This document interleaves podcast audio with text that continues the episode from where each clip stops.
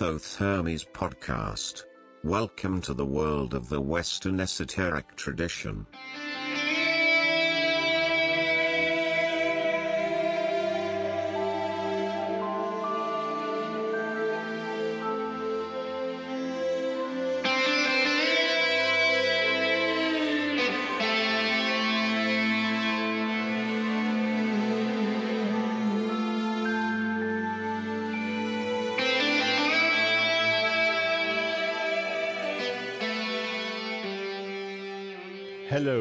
Friends and listeners, and welcome to a new episode, number 18 of our season 7 of the Thoth Hermes podcast.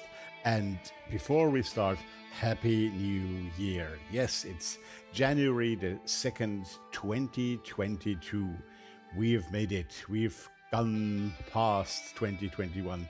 And let's just hope that 2022, even though it starts a bit tricky again, will be in the end a better year than 2021. It wasn't so bad, but for many it was bad. And I do hope that all of you here today um, have had at least a nice and reposing holiday season if you had one. And um, well, welcome back to the Thoth Hermes podcast in this new year with new exciting episodes well, we continue episodes in season seven, of course, for the moment. Um, but the year is new, and I will try to present you again a bunch of really nice and interesting interviews. So, um, glad to have you back. Uh, glad to have you here for the first time. It's, this is your first with the Thoth Hermes podcast. In both cases, do not forget to go to our website, thothhermes.com, T H O T H E R M E S.com. You will find plenty, plenty of information on each episode there. And as we have had now, well, well over 100 guests um, that had interesting things to say here. You'll find links to their websites. You'll find more information about them and more information about the topics we were discussing. So it's really become a nice uh, a, a, nice source of information for all of you. Right. And while you are at the website, why not sending me some feedback? You know, I like feedback. I tell you each week, and each week I get a little. Can send you more. Can send me more. Just do it. Uh, either you use the commentary buttons also on YouTube, of course. I never mentioned that, but of course, that's also a way to send me messages and you do actually, people do that. Um, but there is Twitter, there is Facebook, and there is the website. As I said, use it for uh, comment either on the comments page or by a voicemail you have there, or just send me an email info at thothhermes.com. All of that is very much appreciated.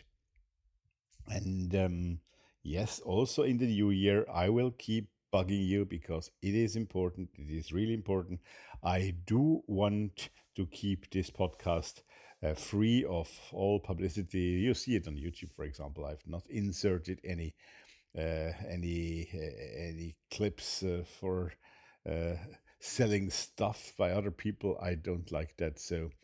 I want to keep it all free of ads, and for that, I need your support because we have to finance that podcast somehow. Some of you already are patrons. Thank you to those who are and have become lately. Uh, but we need more. Honestly, we need more of you to keep that ad free. And so please go to the Patreon button on the website and click there and become a supporter starting at $1 per episode. I think that's fair. And um, well, if you if you uh, want to do a donation, a one-off payment, some people prefer that. There is also a donation button there. Your help is much much appreciated. Well, today our topic um, is Manly Palmer Hall, or Manly P Hall, or Mr. Hall, as our guest calls him. And our guest here today is uh, Tamra Lucid. I'll tell you more about her um, in a moment after the first piece of music, but just so much that she has written that book. It's it was for me really, I would almost say in the in the occult book uh, road that I have here, it was almost the discovery of the year that little book. And um, so I am happy to talk to Tamra here today, but she is also, and Um, that's an important part of her life. Um, musician, punk, rocker, riot girl musician initially. And um, so um, I'm happy to present today here as the musical bit of the show. Music by her band uh, Lucid Nation, which is mainly composed of herself, Tamra Lucid. So that's her artist's name. And um, it's also with her partner, Ronnie, who is the other most important part of the band Lucid Nation. So Lucid Nation will be with us here on the show, uh, and we have her music here today to accompany us through the show. And well, let's just go and start with that. Let's go into the first of the three pieces that Tamra gave us to play. It's called Kindred. And well, you'll hear it. It's a typical, typical uh, 1980s, 1990s punk rock music um, with her as the lead singer and and uh, one of the guitars. So, do we enjoy that first trip into Lucid Nation's music? And once again, the song that we hear now is called Kindred. Enjoy.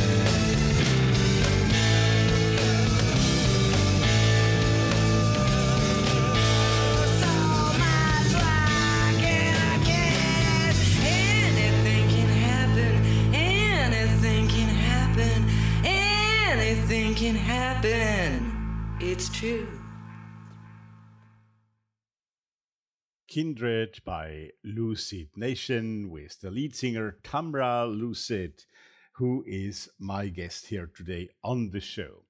And uh, if you follow the occult book market, you might have come across the title of that little book called Making the Ordinary Extraordinary. And I must say, it's quite an extraordinary book. I don't know. I really loved that book, and I seem to be not the only one because apparently it is really doing very, very well out there. And if you haven't got it, you should really get it. It's a small booklet, actually. It has uh, 145 pages. And those of you who listen regularly to the show know that I don't usually praise the books themselves so much, but I just I got it. I read it in one in one pass. Uh, it was great. It talks about uh, Tamra's experience for seven years in 1980s occult Los Angeles with Manly Palmer Hall, uh, or as she calls him, as you will hear, Mr. Hall.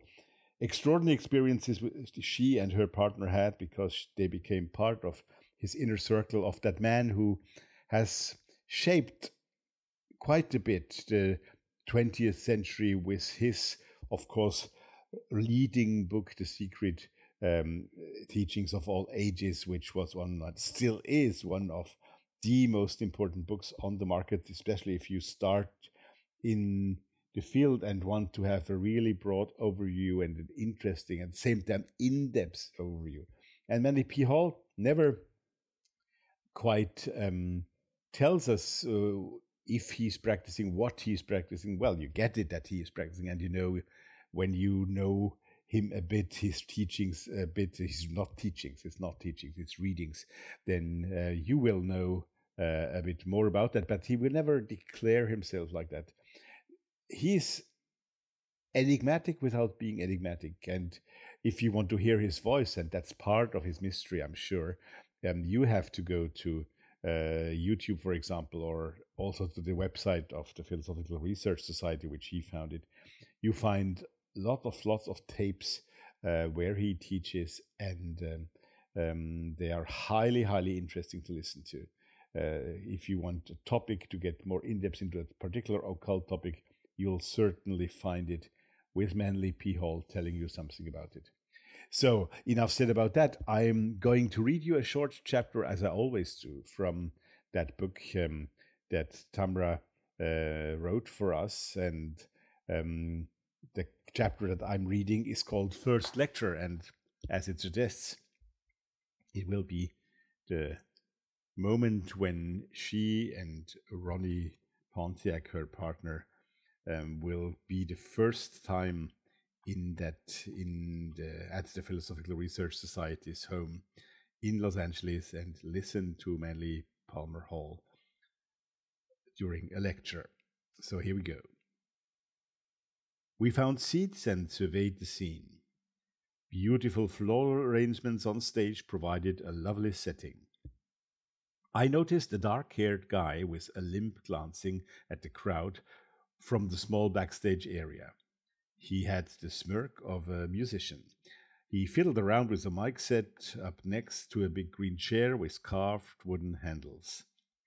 I found out later his name was Arthur Johnson, and indeed my suspicions were confirmed. He was a musician. Little did I know then that I was destined for the same despicable fate. Eventually, he would become the person most responsible for convincing me to write this book. At 11 a.m. sharp, the crowd settled down.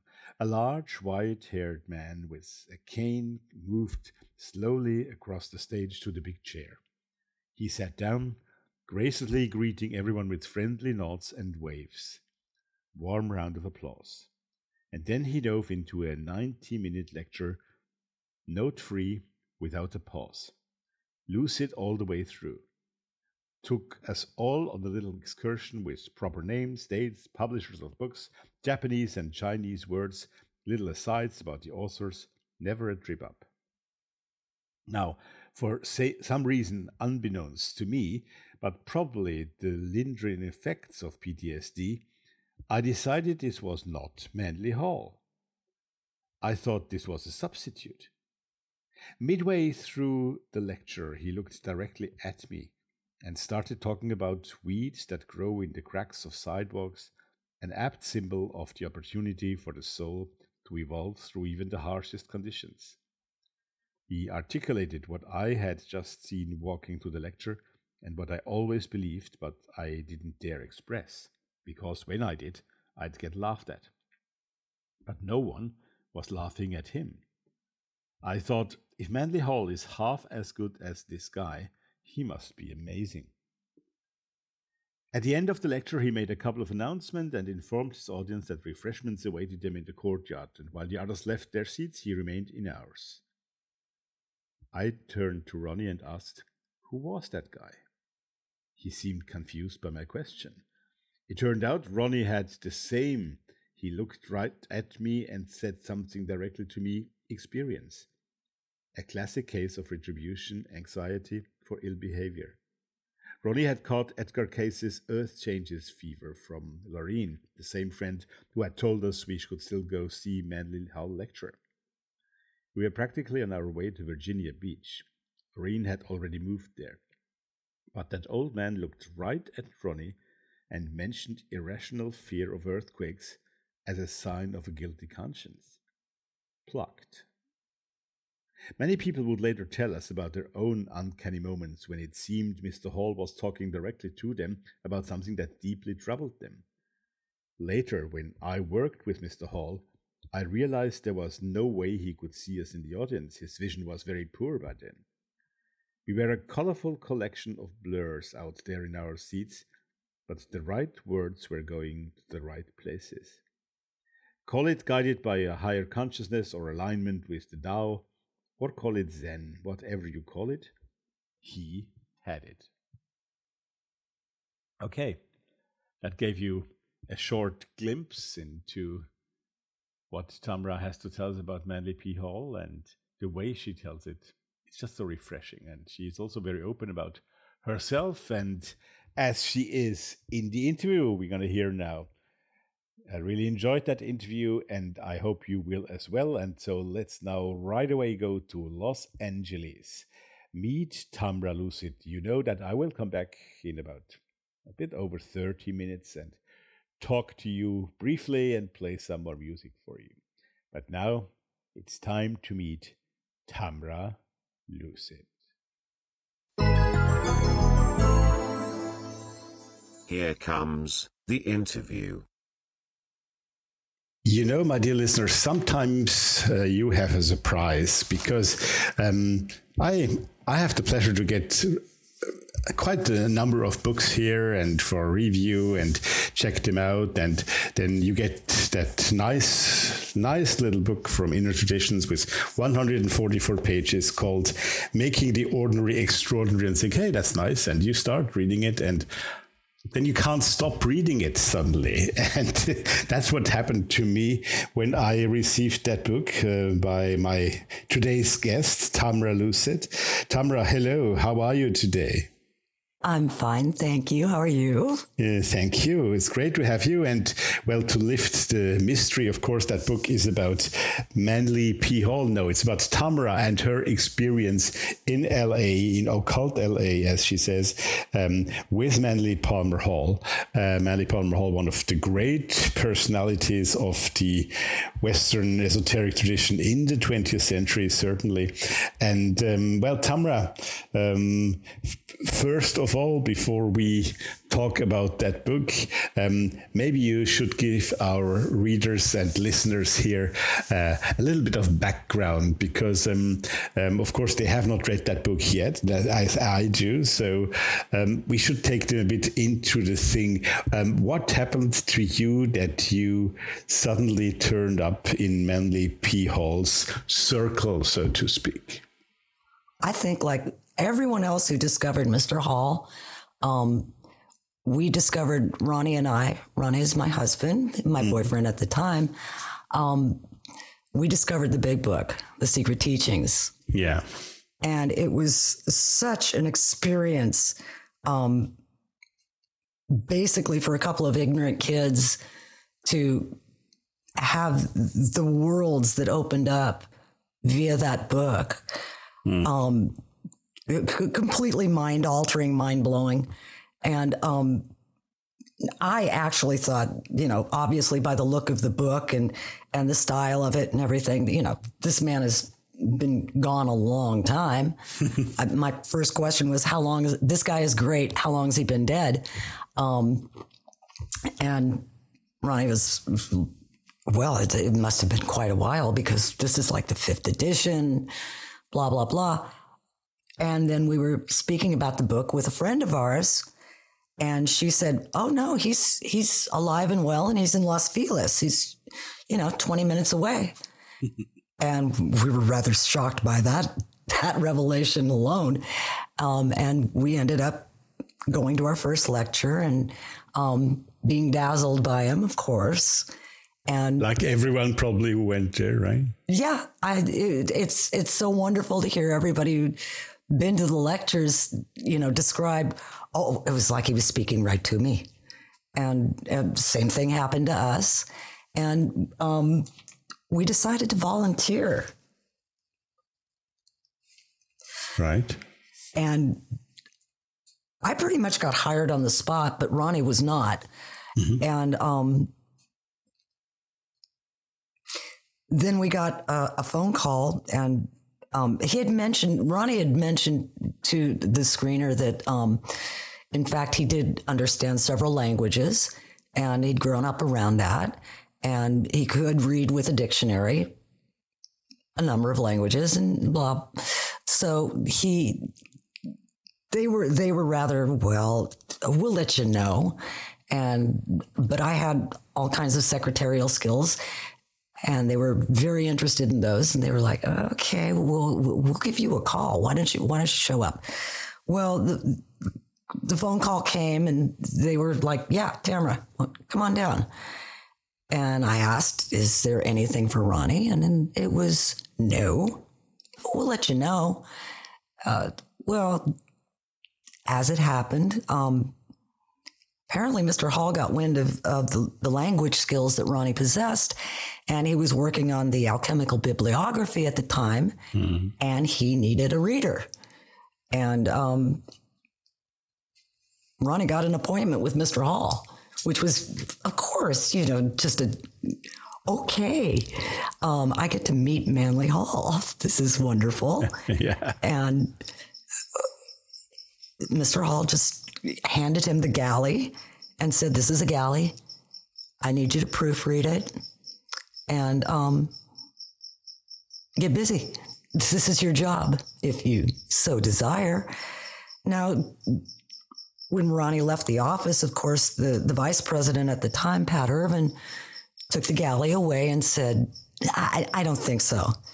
And Ronnie was rather relieved because this was very intimidating. He, he wasn't sure at all if he could do anything of the sort. And so he said, Yes, take it, please. And we kind of thought, well, you know, maybe he made a mistake.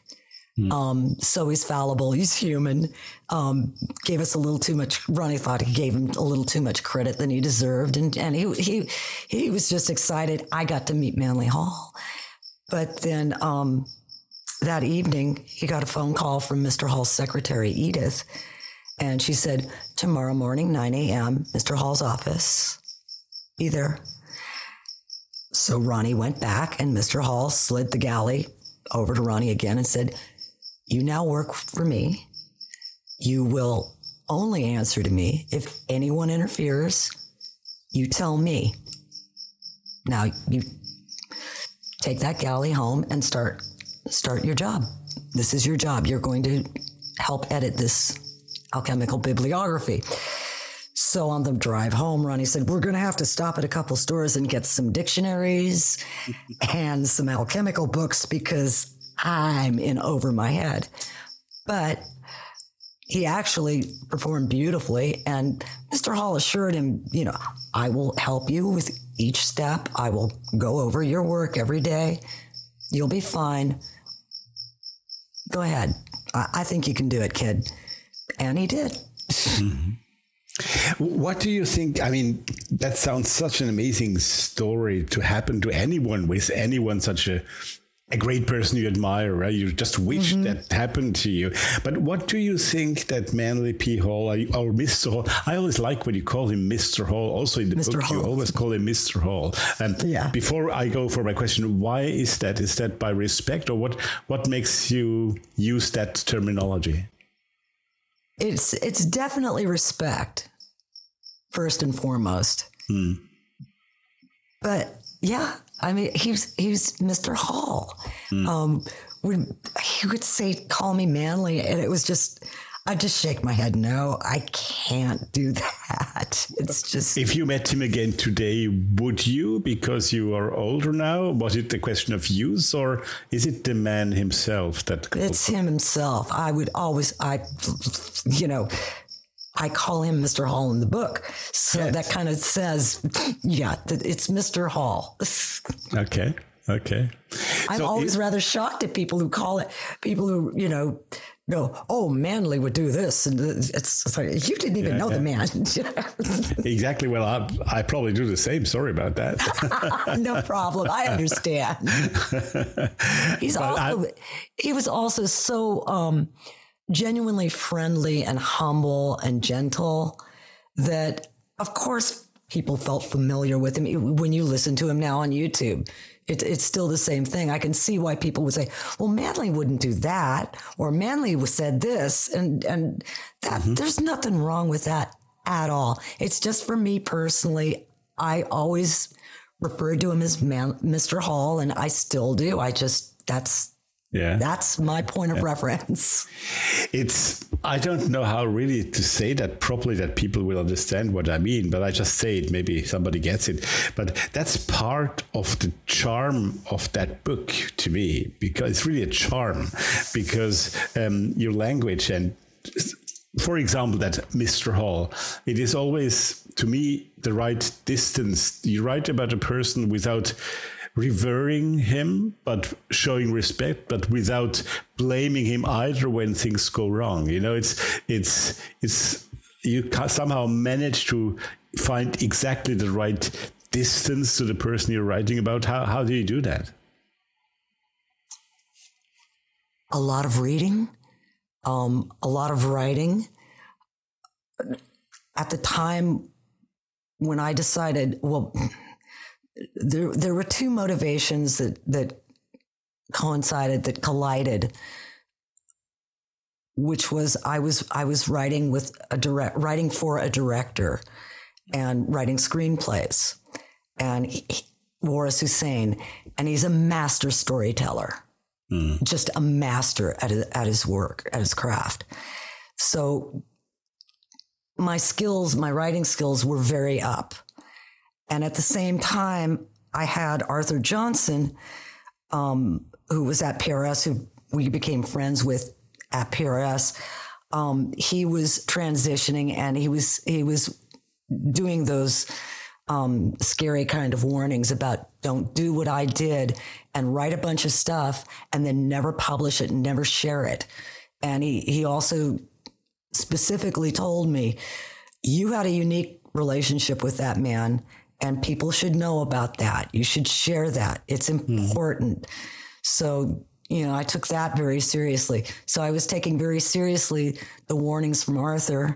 And I was also taking very seriously the um, education I was re- receiving from Mr. Hussein. And then the pandemic hit, and Ronnie and I were saying, well, how do we make this a constructive moment?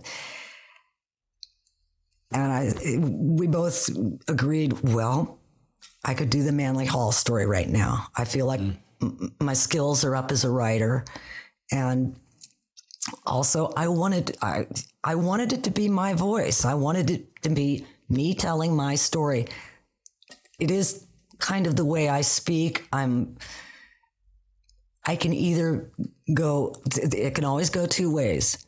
I can over explain the daylights out of something and make you dizzy, or I can simply and very effectively and very quickly and hope that you get with the choice of words the intention that I had by explaining this situation.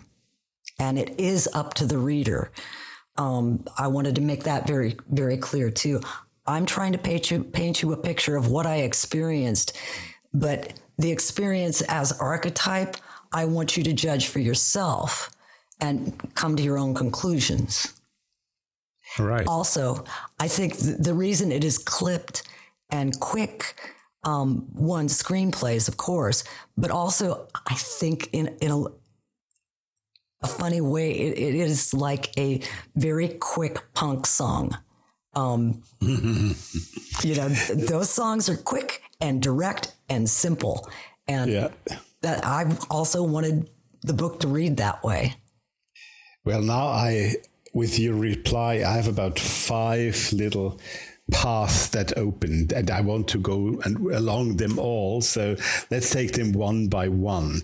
Um, um, let's, let's start with the last one. Of course, um, you have to tell people now about your well background if i say background i don't mean at the beginning of the book only because that's one of the charms of the book as well that when you start reading it i don't want to give away it all right? But um, uh, they, it starts with you and how you met ronnie. And this is such a touching story. Uh, i think people can relate very deeply to that. I think to me, that's one of the mysteries of the book that one is already in love with both of you Oh, when you meet Mr. Hall, right? And that's why that's why it goes along so well then.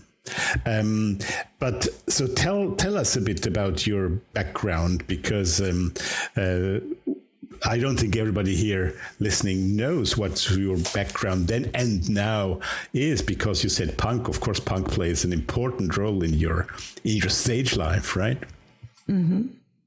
Well, uh, oh, I, don't know how to answer that. um, it's like I wanted to say, well, which background are you referring to? Well, exactly. You're quite right. Yes. Uh, so maybe we could re- redo the question. Let me read you the question. Let's start with the background when you meet Ron and what happened. And then let's jump to the end of the book, what happened after you left uh, uh, the Mr. Hall's uh, building, right? All right. Well, when I met Ronnie, I was um, kind of feral. I was I was kicking around lousy jobs, um, not really uh, happy at all, and and basically kind of adrift. And I was I was at um, the Rainbow Bar and Grill, the notorious Rainbow Bar and Grill, and um, someone had dragged me there and I, I was getting um, pursued by some unsavory characters. And I had briefly met Ronnie inside the club and I knew that I was I was in a bad place. Um, my girlfriend had gotten me into a bad situation.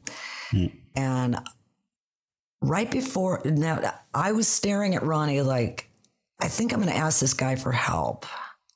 I have to ask you, how old were you both then? I was about, I think I was 19. So he would be 20, I was 19. So very young.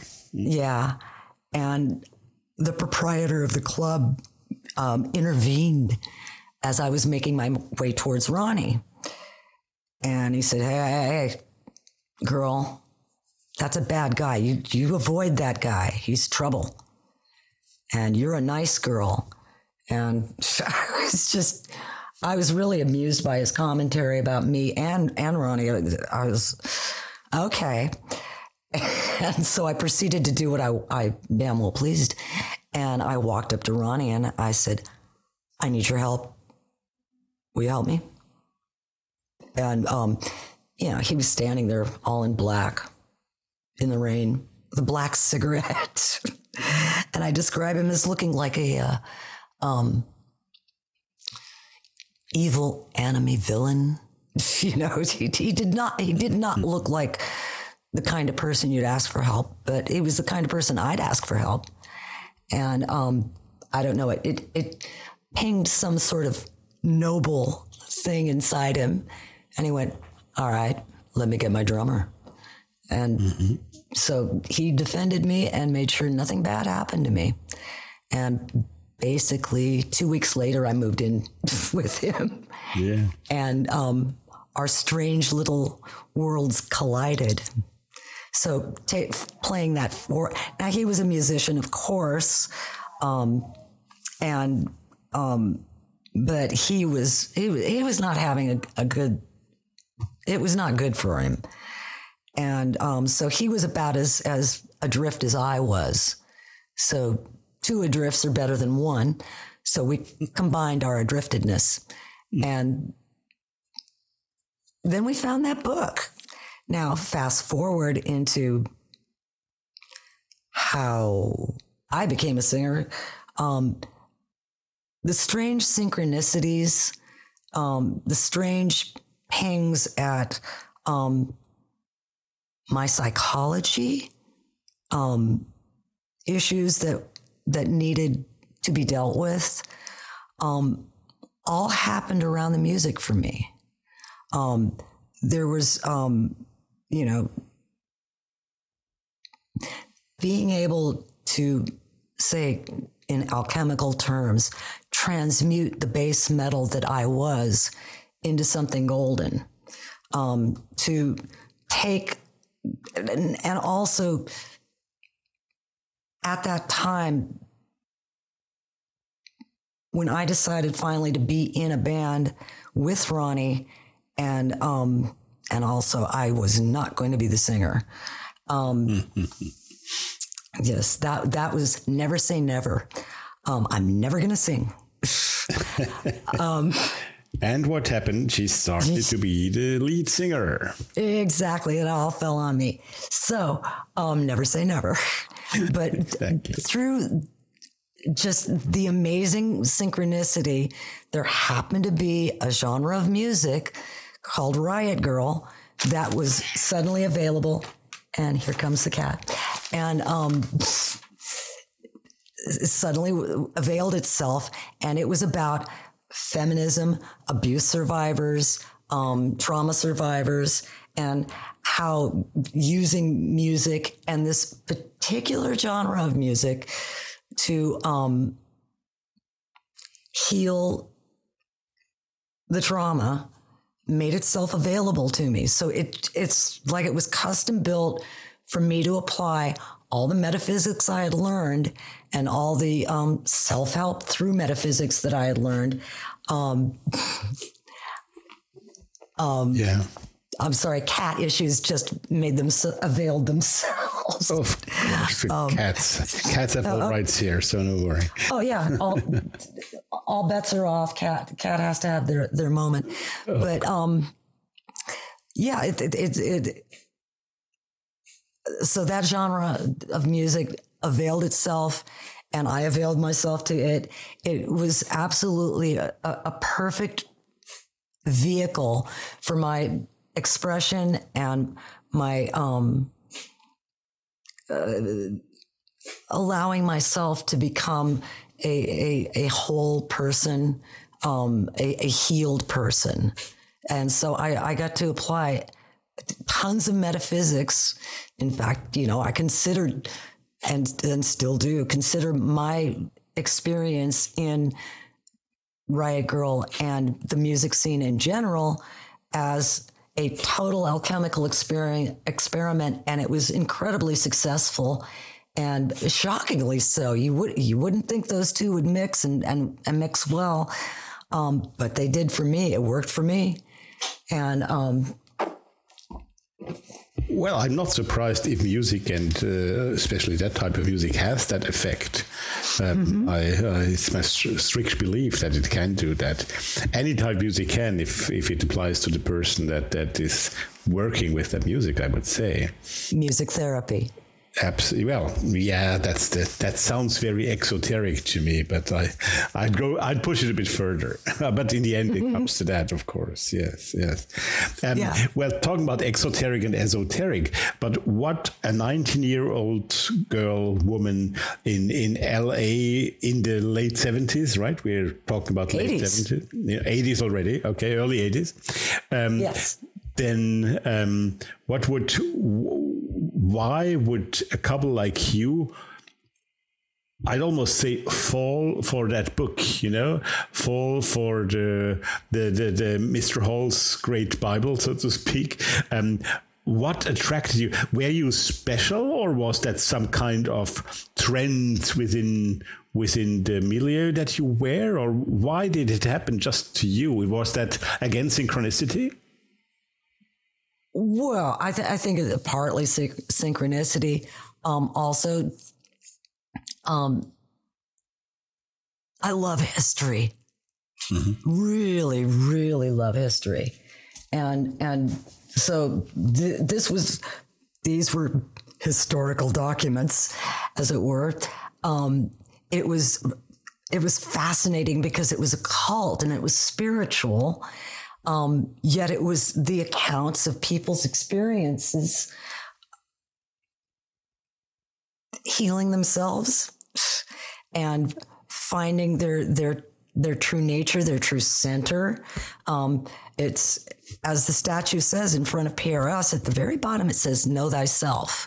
Mm. Um, this is this is a principle that um, I think has guided me through that. So when I opened up that book, it helped me to know myself because I did have an interest in these things. I did have an interest in um, the music of the spheres, um, the harmony of healthy mind, healthy spirit, healthy body, um, the the cat's putting on a clinic. I tell you what, right now. um, uh, all these things were were, I think, already um, just the things, the laws of attraction. Let's call it the law of mm-hmm. attraction. Mm-hmm. Um, one of the first things that I remember as a child, six years old or something, reading was a really um, lousy, but it had nice pictures. Um, like a supermarket encyclopedia. Here, there's your encyclopedia uh, of um, Greek myths, and I found the gods to be absolutely the most fascinating, wonderful, inspiring things I've ever read about. And I was six years old and I knew that right. stuff was true.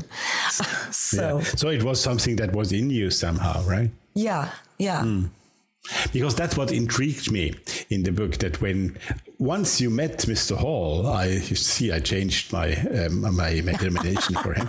Uh, once you met him, you of course you you explain very clearly what what happened to you. Even though I have to ask you, that's one of the other parts I have to ask you what exactly happens there.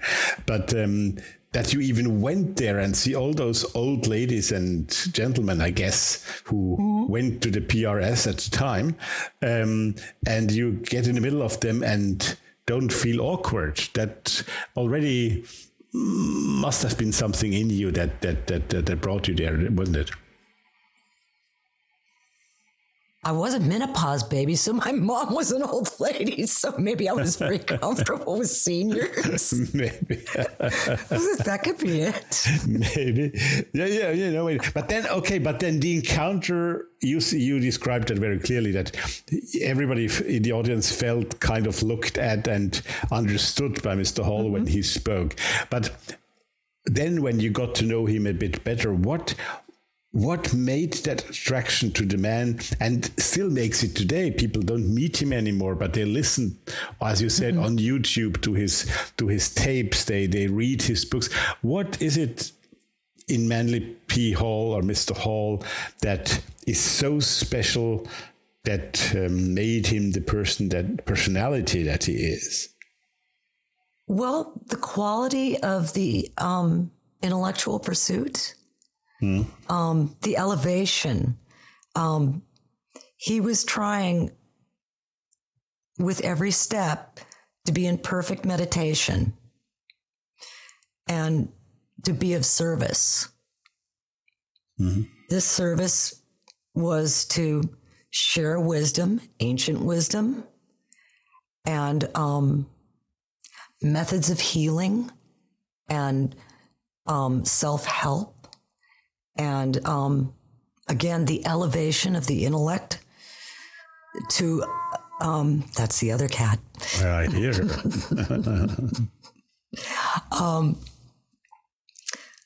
to elevate the human experience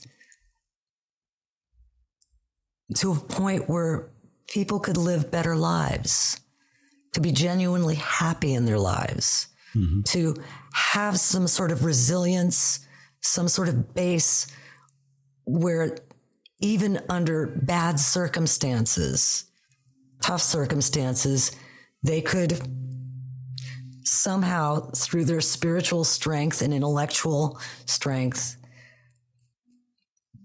be able to live a quality life. It's, it's really just to elevate the quality of your life through education, through little spiritual education, things like that. Was that the capacity that Mr. Hall had, which made him invite Ron to that task? Um, because, of course, as you said, for Ron and for you, it, even for the Secretary General, it was amazing that he would do that. I mean, just go up to a guy he had never met before and who had told him, I, I can read a few languages, uh, and and give him that task, which must have been very close to his heart that it went well. So he must have seen or understood something about Ron that made him so sure. What what what kind of how would you describe that capacity of his to do that? Well, it's kind of opportunist, isn't it? You know, here's somebody who knows languages, you know, very willing to learn, very willing to take instructions. And um, he needed a, an editor. And here comes Okay. here comes Ronnie, you know, and he's like, Yeah, let's let's take the kid out for a spin, see if it works, you know. It's, all we can do is try. This was also the um, um, allow the world to show you where to go. I, I did. I've I've used that. I use that um, myself in my own life.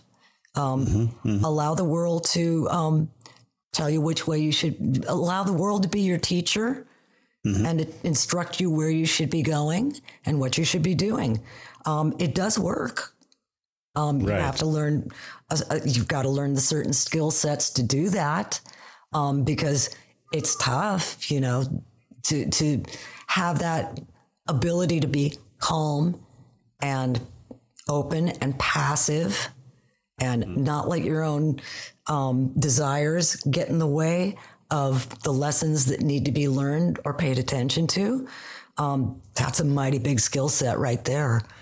Um, Yeah. And it takes time. It takes a lot of time and uh, constant renewal and work um, because our, our desires and our needs change over time.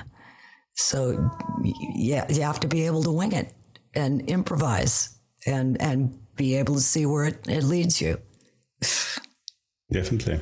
Well, you call that chapter where you describe that that moment where he hands over that task the first time to Ron.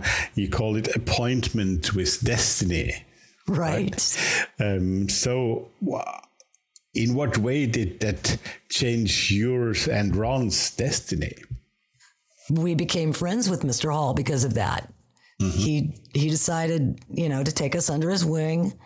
Um, that changed Ronnie's life entirely because he went from being, you know, your basic um, San Fernando Valley nihilist to a um, a scholar, and he realized that his intelligence was best served in intelligent ways rather than destructive bad habits that had been acquired over you know um, through abuse. And so Yeah. that was his that was the great there's the alchemical transformation again, turning base metal into gold. I was going to say that sounds magical and alchemical again, right? Mm-hmm. Yeah. Definitely, definitely. So was Mr. Hall, in that sense, a magician or an alchemist? Mm. Buddhist. it's a good a good a good martial arts teacher because a martial arts teacher simply, you know, observes your behavior and decides what your skill set is yeah. and guides you to that place so that you become a master of your art right. or your life. so refreshing that talk, just like the book, and to me, ideal to start this new year. I hope you're enjoying as much as I did when I spoke to Tamra. So, as you heard and as you know by now, that she is also a musician, that uh, after those years at the Philosophical Research Center, she um, went on stage as a performing artist, which she still sometimes does, I believe. And uh, well, uh, Tamra sent me three tracks that we may play in this show to her hear her voice not only speaking but also singing. Right, so we right away will delve into that, and the next piece that we are going to hear is called Night Prowler. Night Prowler um, PCH to be precise, and um, uh, after that second piece of music, we'll return for our second part of the interview and by now, those of you who are regulars know that immediately at the end of the interview, the third music piece will follow, and that will, again, of course, be Lucid Nation, and that time it will be Shoreline Goodbye. And after the third piece of music, do not leave because I will announce, of course, the next guest on our show, uh, which will be next week, next Sunday on January the 9th. Okay, so once again, Night Prowler PCH right now. Then we return for the second half of the interview. And after that, it shall be Shoreline Goodbye, both pieces by Lucid Nation and their lead singer, Tamra Lucid, my interview guest here today. Enjoy.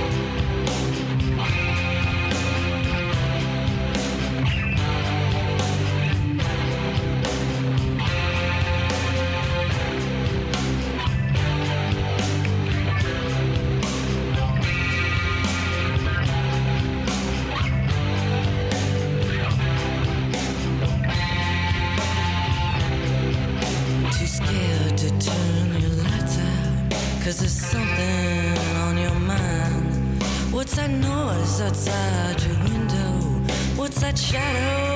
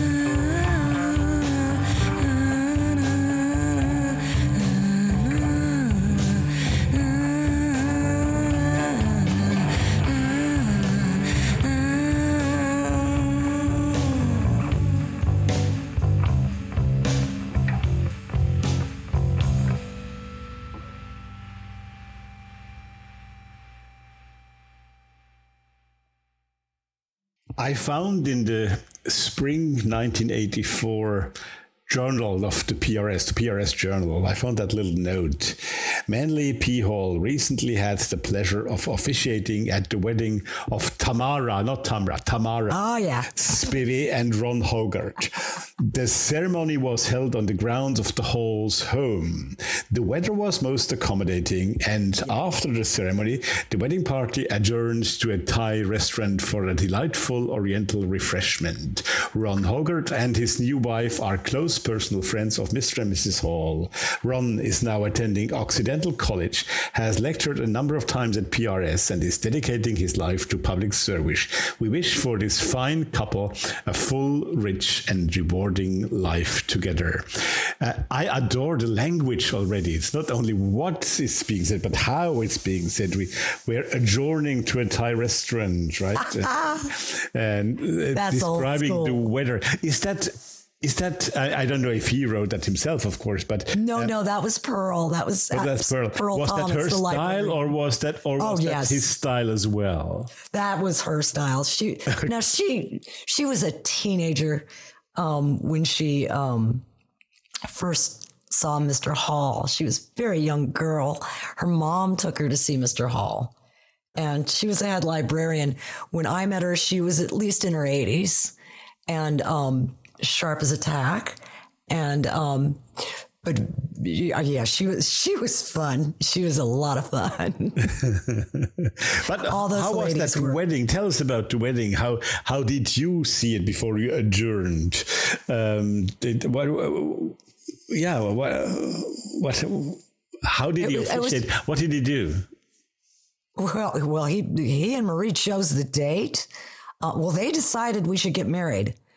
Um, so that it would fit into the astrological uh, context, or Oh yeah, Marie and he um, really battled over where the sun was supposed supposed to be, um, tenth house or eleventh house. Mister Hall wanted the eleventh house.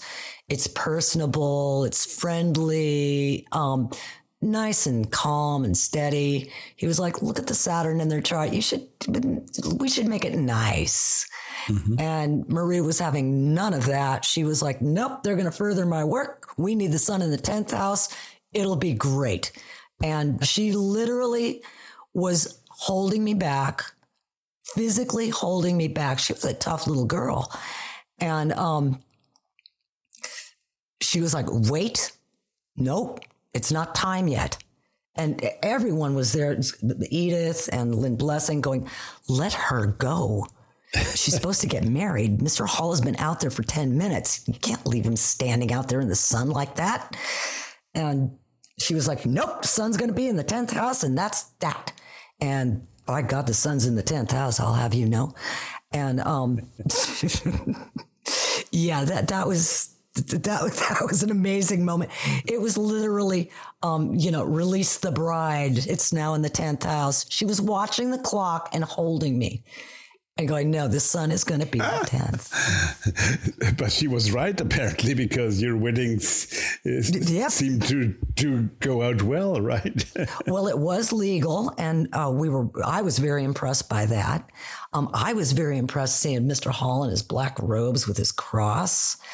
And uh, was that the the, the, the Golden Dawn lamen or what cross would he wear there? the the um, is it the hermetic? Oh, I'm getting it wrong. Oh, the, oh, the, the hermetic cross. I mean, the one that is used by the Golden Dawn as well as as, as a lamen, right? That was the I have no idea. the cross with the pentacles on it, and then I- I'm going to put up a picture of it because we have a little um, miniature version of it that Ronnie got when he was one of the five fellows. Um, because as you can see, my attention to detail that way, when I'm writing, my attention to detail is off the charts. Eh, when I'm talking, not so much. Um, so, um, it probably is. It, it, It's a, yeah, I it's suppose the, um, so. I yeah, suppose it's so. the um, the Faith Hermetic Cross. Yeah, I believe okay, that's yeah, what I it's think That's the one. That's the one. Yeah. Um, so, do you do you would you say that the difference in seeing what is important for your wedding between the two, between Mr. and Mrs. Hall, would also describe their difference in character? Was he the guy who was looking for the calm, calm and and soft uh, solution, and she was rather the fighter? She was feisty. Um, you know, remember the, the the big portrait of her. Um, my God, she was beautiful. Um, this portrait of her in her red dress, and right in the corner, her her son had put caution, high voltage. Um, definitely, she she was the high voltage type. She was definitely type A. Um, she was very, you know, into her mission and um, getting her word across, but she had a hard time getting the word words across. Um, she was very intellectual, very mathematical. Um, She was German, wasn't she? oh, she sure was. Um, I actually, I'm not. I'm Austrian, so I'm not. Okay, I'm Austrian. There's a difference. I know that difference.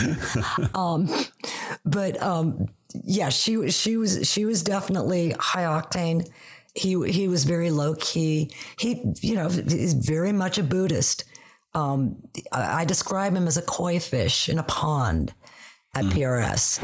Yes. Um, it, it's very gentle, very easygoing. If the tide went this way, so would we. And that would be fine. And then we'd go back again with the other one. And it, that's very Piscean that way. Um, very gentle. He did have his, you know, this, these are my parameters. This is what I do. This is what I don't do.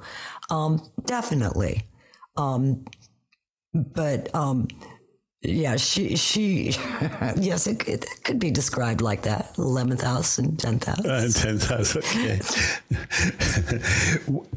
so um, you just described him as a Buddhist. I'm I'm not surprised, but I I've never heard you or anyone else say it that clearly. Would would that be a statement that he would have made himself as well? Yeah. Okay. Yeah. I wasn't His- aware of that really. His life was was a constant meditation. But that that could be uh, Western meditation as well, right? Uh, I'm, I'm, I'm, I'm, I, I don't know. Yeah. I'm asking you. You, you met him. I didn't. Well, I didn't interrogate him and ask for a rundown, but yes, um, um, he, he I, I think he would describe himself as Buddhist. And I think he, he very much, at least with us, encouraged a, a, a Buddhist um, perspective Mhm. and, and maybe um, attitude towards things. Um, singing for me, you know, for someone who was afraid to speak and um, pretty much unable to. Um, one of the the moments in in singing for me came in, in a coffee house in downtown LA when we did we finished our set and there, there was nobody there and um, we were going to pack up and leave and and the um, the proprietor of the establishment basically said hey we ain't got no place to go. Place make something up. And um, I equated it to the Bodhisattva's step of faith. Um, I just, I thought, you know, I believe in the music of the spheres. I believe that there's um, everything is made up of song, of sound, of vibration. There's got to be a song out here in the atmosphere somewhere for me. I'm going to just open myself up to it like a good Buddhist would open up to the universe and hope a song drops in. And it did. Tune in, was- so to speak, right? Yeah. It's it's tune in and let go. Yeah. You know, Yeah. don't don't make it yours. Um, make it I often described it as as being on a um, merry-go-round, closing your eyes and holding your arm out and catching the ring. And it can be that fun. Um, it, I actually, uh, a lot of times, I felt like the best meditations I ever did was when I said, just play, roll the tape, let's do this. And I would, calmest moments I've, I've ever experienced, the, mo- the most um, meditative, which doesn't really doesn't make sense, but given the way I, I used music, yes, it does. Right. Right, right. No, I see that. I see that. I was just surprised by that statement because um, he is so much seen. Mr. Hall is so much seen as uh, as a representative of the Western tradition because mm-hmm. all the talks you hear by him are about that he was mm-hmm. a Freemason, you know, and all that. And and then I mean that's not at all a contradiction, but it's it's a surprise because he's not outwardly or seen today by people as that and that makes mm-hmm. that's why i asked yeah. Oh he had he had such love um, for the eastern. He he really did want to have a um a, a companion um, book to the big book that was the eastern traditions. And it, it, was it was very sad because this is of course at the end of his life and he was starting to work on that with ronnie and Ronnie kept finding so many um, well researched scholarly academic works that that really um, for Mr. Hall to, to, even assimilate all that information.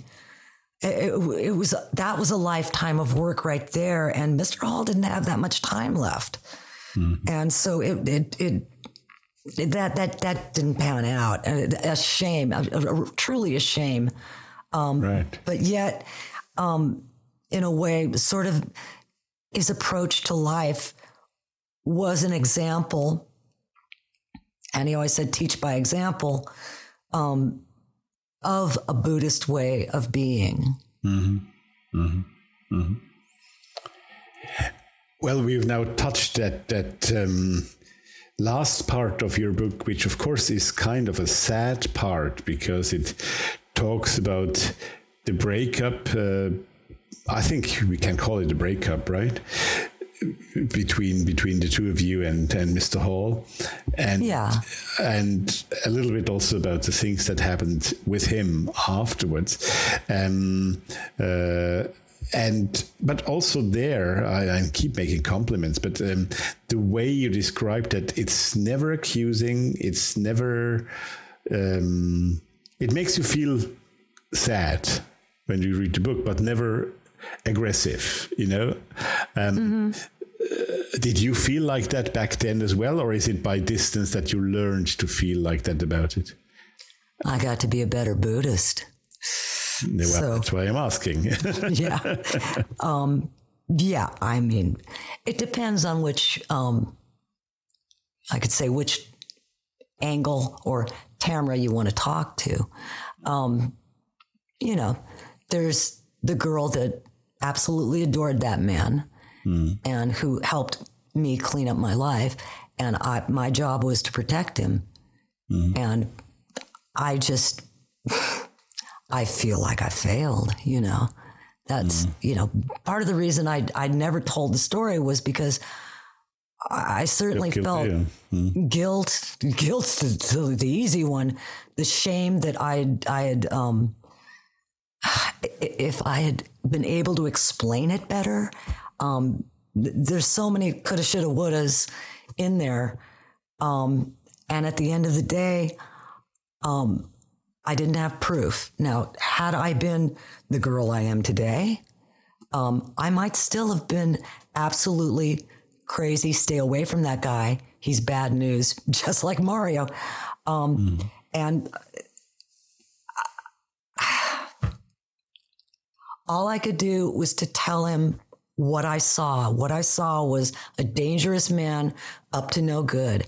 I did tell him what I saw. That was my job. Um, mm had I known Richard was um, a martial artist, um, I would have walked up to Richard and said, "You worked for Sinatra. Um, you know a bad guy when you see." I would have told it. I would have told it to everybody.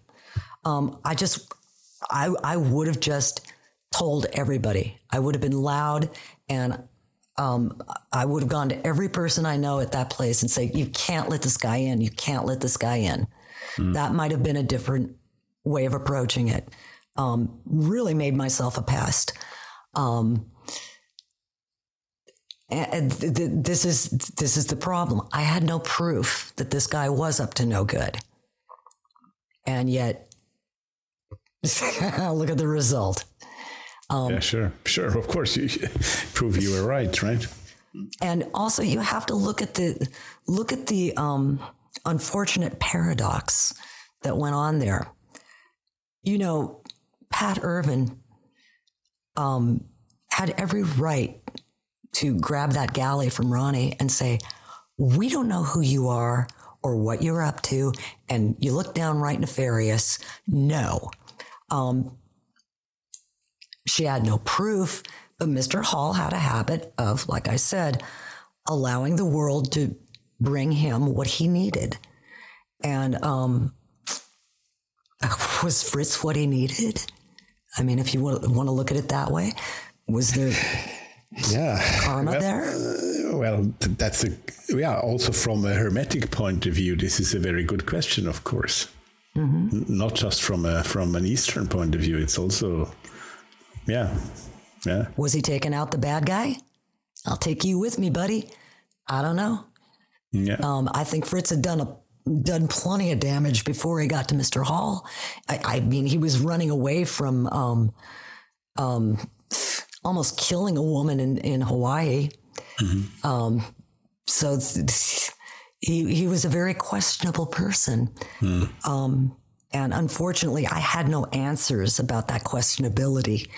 Um, I didn't know that he had borrowed money from the halls to do his little scam in um, Hawaii and then come back. You know, I'm sure he, told Mr. Hall it was a triumph, but he really wanted to come back and help.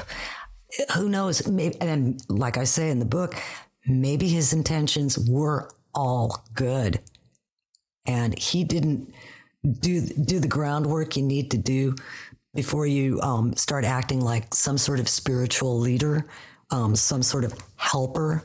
You got to know yourself, and I don't I don't know. I'm I'm yeah. really not sure if Fritz knew himself or not.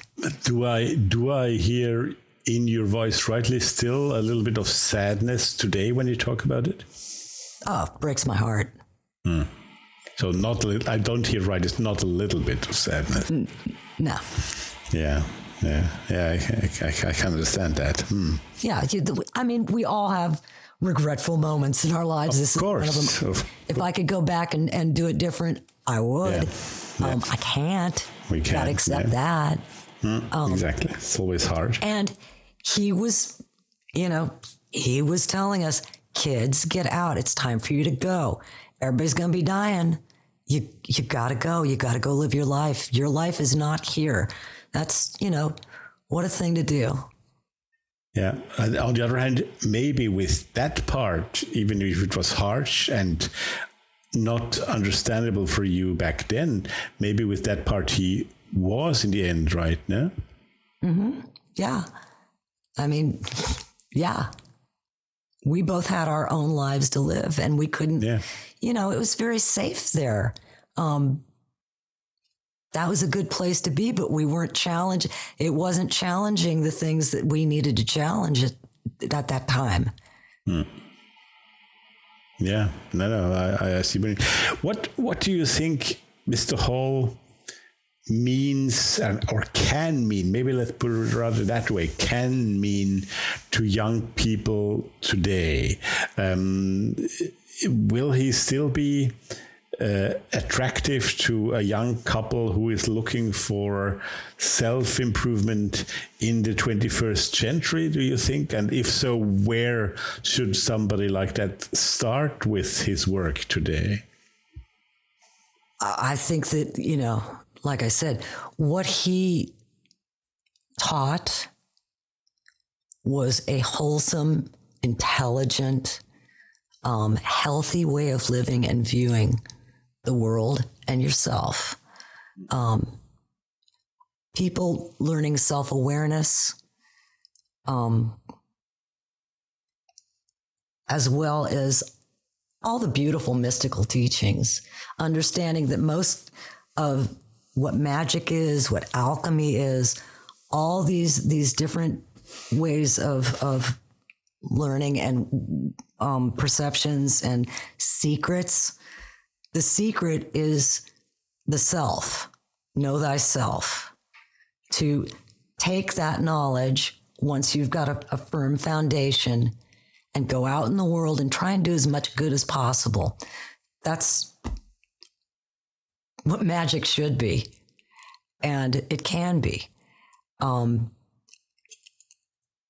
the delight in the experience that all these teachers, Golden Dawn, Levi, uh, God help him, even Crowley, um, can, these life experiences um, are to be observed. Now, see what was, try to see what was motivating them mm. and what their experiments with life became, what their lives became. Um, and now apply that to yourself. Self knowledge is power. And if you want power, have that power over yourself. Um, when you learn that, that life lesson, the world opens up tremendous. There's a universe out there for you. Um, and I think that's, I think that people are, are still trying to find, um, what am I doing here? Why am I here? Mm. Um, what's it all for? All those those conversations are in all those lectures. Um, everybody asks those questions. We're humans. That's the human experience. So whether you're a hundred or you're ten, you're still going to be asking those questions. And he's a great place to start on a healthy place to start for people. Yeah. Um, yeah, I, think anyone can enjoy him. I, I, I, like that word, that very word you just said. He's a healthy place to start with. It's so mm-hmm. balanced and it's so, mm-hmm. well, to me, it feels you can go anywhere from there, but you have a good a good base. It reminds me when I when I took my first riding lessons, I was 20ish, or so I started very late. But uh, so I need I, I had a teacher. She drove me crazy the first half year because she taught me every single little move not to be shying the horse, you know, not to, to get, uh, not to do things wrong. And then, because I had that, I could do other things on other horses with other people, and I never felt insecure. And that's exactly what Manly P. Hall is for me in the esoteric world. He gives you that background, which is not judging, uh, correct me if I'm wrong, right? This is mm-hmm. my this is just my point of view. He's not judging; he is giving you uh, a path in your hand, and look for yourself. But on that path, you're safe. And then, when you master that, then you go further and look for yourself. Mm-hmm. Would you Would you agree with that? Yes, definitely, definitely. Um, yeah, and it's also. Where, yeah. Follow your heart. I mean, for me, you know, I took just I found great joy in, in studying the Greek myths. But the Greek myths are what? They're symbolic language. Um, they're telling you a story about humanity. Um, certainly. That's that's the thing. They're, they're they're trying to tell you life experience, what it's like to be a human on the planet, um, and the further back in time you go, the, the um, language, the symbolic language, it, it, it shifts. So you've got to be able to be, you know, clever, use your brain. Now, it's a symbolic language. What's it saying to you? Mm-hmm. Why is it saying that to you? Again, the this, the discovery of these other modes of thinking, these other traditions, allows you to also, when you step back, see what you're motivated by. What do you find interesting about it? Why?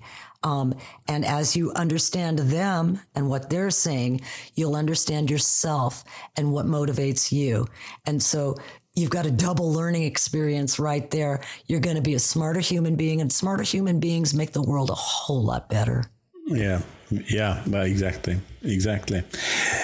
And would you say that um, the message that in the end, all the currents, all the teachings have a common a common ground, I would call it, not a common end. Would you would you say that's part of his teachings as well? Mm-hmm. Yeah. Mm. He he loved showing the similarities of things yeah. and how this equals that, this goes to this, this goes to that. Um, could be a compulsive disorder, like go, goes to like, but um, it's actually it's it's actually pulling. Think of it as as pulling threads and weaving them into a perfect tapestry, a perfect mandala that explains the human experience and the, the experience of the soul. Mm-hmm. Mm-hmm. Yeah, yeah. What you do not mention in the book, maybe well, certainly on purpose, but maybe because you did not want to and still don't want to. So if you don't want to, that's all right. But I'm asking, um, did you, what kind of practice, if any, did you have? did you do? Did you practice during the time at PRS? And are you today still practicing uh, something in in the field of the Western or Eastern traditions? It's kind of um, like the last thing I, I put in there, one of the last things he wrote. My practice is my daily life, the people I meet, the situations I find that present themselves to me. Mm-hmm. Um, within the context or the confines of those experiences, I apply the metaphysics that I've learned. Little, little bit of everything. Little bit of Buddhism, little bit of alchemy, little bit of magic, little bit of paganism, mm-hmm. little bit of the Greek gods. Um, you know, there's nothing more beautiful than sitting in a California evening um, when the sun is just about gone and it's actually quiet for a moment and looking at the sky, hearing the birds, and having a glass of wine and saying, Thank you, Dionysus. It's beautiful. Mm-hmm. Yeah. Yeah, you're right. You you you mentioned exactly that at the end of the epilogue, even of the book, that Mr. Hall himself said he was reticent in discussing his own practices and beliefs, right? Yeah. I so, mean it's it's it's personal, you know, it's it's sure, it's, sure. And it, it seems um, people love to make it glamorous. Uh, it, you know, basically, it's hard work. It's hard work taking um, what you're born with and making it into something golden. Um, a lot of people never recover from traumas that they experience in childhood. Um, and some people make it their life's work to do just that. Um, not to be what I was given, to make something better out of it. Mm. And I think that's one of the things that Mr. Hall can provide and and metaphysics in general can provide is is a way of taking what maybe would have been something that's oh, you know, Arthur would call it a handicap and, you know, making it into something glorious. Mm-hmm. It doesn't have to be bad. That's at the same time very spiritual and very political, isn't it? I know. yeah, but isn't it the end the same? It should be at least. You're laughing. okay, I take that laugh for a yes. Or is it? is it exactly for the for the final question mark of this interview? well, but before I let you go, Tamra, um, what are your future plans we should know about? I mean, um, I don't know if I'm right, but from what I get from the internet, I mean this this this book, this little book has. Um, to the surprise of many, is making an extraordinary path, right? Um, and uh, uh, Um, so this might tempt you to to do other things in that direction. Are you tempted? Oh yeah, I've got lots of stories. We've got the whole music thing. Yeah, but I'm talking about our occult field or so. Well, Ronnie has has got a book coming out next um, with Inner Traditions, um, and then um, we also have um, after that we redid the um, the or- hymns of Orpheus. Um, that's mentioned in the book. That, that's something And- that's suddenly coming out and uh, quite a quite a bit. Huh? Those those those Orphic translations and hmm. They're so good. They they just they they just so work. And you know, there it is. The six year old gets gets the Greek gods, yeah, rah rah rah, um, cheering them on because they're just so cool. Um, but yeah, Ronnie ha- has a book, and then yeah, I'll probably. Yeah, I'll, I'll, since since the path is opening that way, I'll I'll take the path. You know, and Yeah. see see what that out what happened. Yeah. Let's. Nobody was more surprised than I when um, this book sold. I, I that that did um, surprise me. Let's just put it that way. It was not the intention to um, put a book out and, and sell it in the traditional manner. Um, Yeah, yeah. I just I wrote down the story. Um, the important thing was to write down the story, um, and it just started having a little life of its own. And I thought, well, I have to let go of the bicycle and and, and let it see what it does. You know, once you do the creative, once you do the creative work, it's now something else. It's its own own entity, and you you have Yeah, to let it go. absolutely, absolutely, absolutely right. Non-attachment. You you know that as a musician, don't you? Yeah, Yeah. yeah, yeah. Well, it was one of the big surprises of 2021 for me, and that's why we open the year 2022 on Thoth Hermes podcast with you, Tamra. Oh, thank you. Um, so now, really, very last question. Um, I don't know. Of course, often book titles are not chosen by the by the writers themselves. But can you just explain why it's called "Making the Ordinary Extraordinary"? Oh, you got me. It was not going to be called that. Okay. and it was not going to look like that. that was that was I I deferred to my publisher because um, I was going to call the book Cassandra, um, and I thought it was going to be a very quiet. Um, I was thinking maybe gray with white print. yeah, so All the contrary, even even for Inner Traditions, it's very shiny as a, as a cover, isn't it? Do you know what I when I first saw the cover? Um, I, I I said to Ronnie, I said, you know, I don't want to sound like a '60s hippie, but does that look like live at the Fillmore West Manly P Hall with DJ Buddha opening Act Lucid Nation? And he was like, you know, I think you're right. And I thought, oh, if we only had that graphics department when we were a band doing the punk shows, this would have been great. Yeah, it, it's got a bit all of it. You know, it got Buddha, it got uh, Merkaba, it got the all seeing eye, it got everything, right? It is loud. it is loud certainly is. But the book is not loud at all. It's exactly the, the exactly the right uh, temperature and the right sound. This I may say as much. Tamra was great to have you on the show. Thank you so much. Um, wish oh, you all very the nice best. talking to you. Wish you all the best for 2022. May the year be a bit better for everyone than the last two were. Oh, yes, definitely.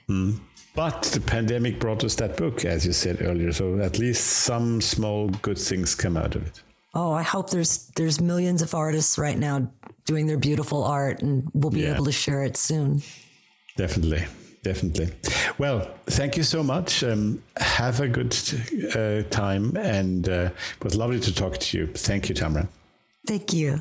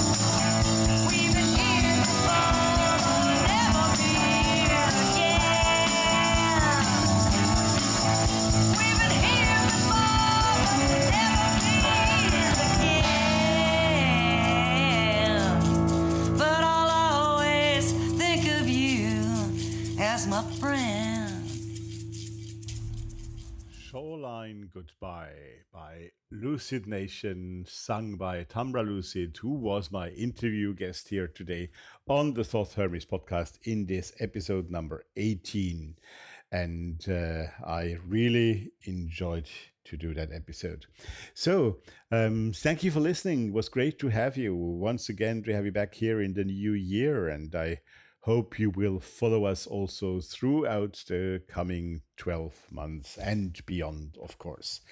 Well, this year in April, actually, it will be our fifth anniversary already. Isn't that amazing? Five years.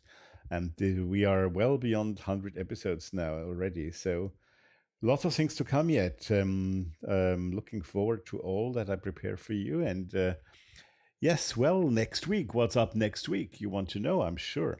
Well, next week, my guest will be um, Mathieu Ravignat. Mathieu Ravignat, who is from Canada, from the Ottawa area.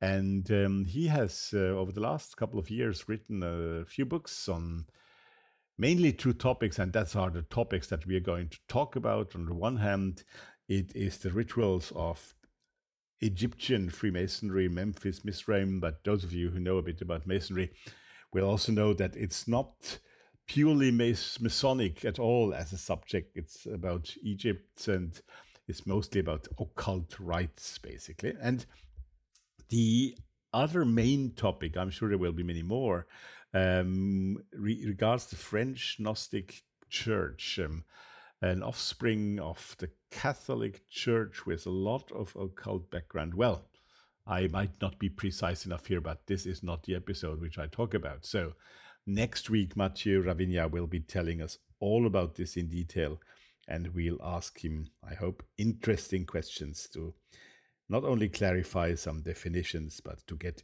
in depth into the French Gnostic Church and the Memphis Mizraim Rite, which you partly, partly maybe can even link historically. Right.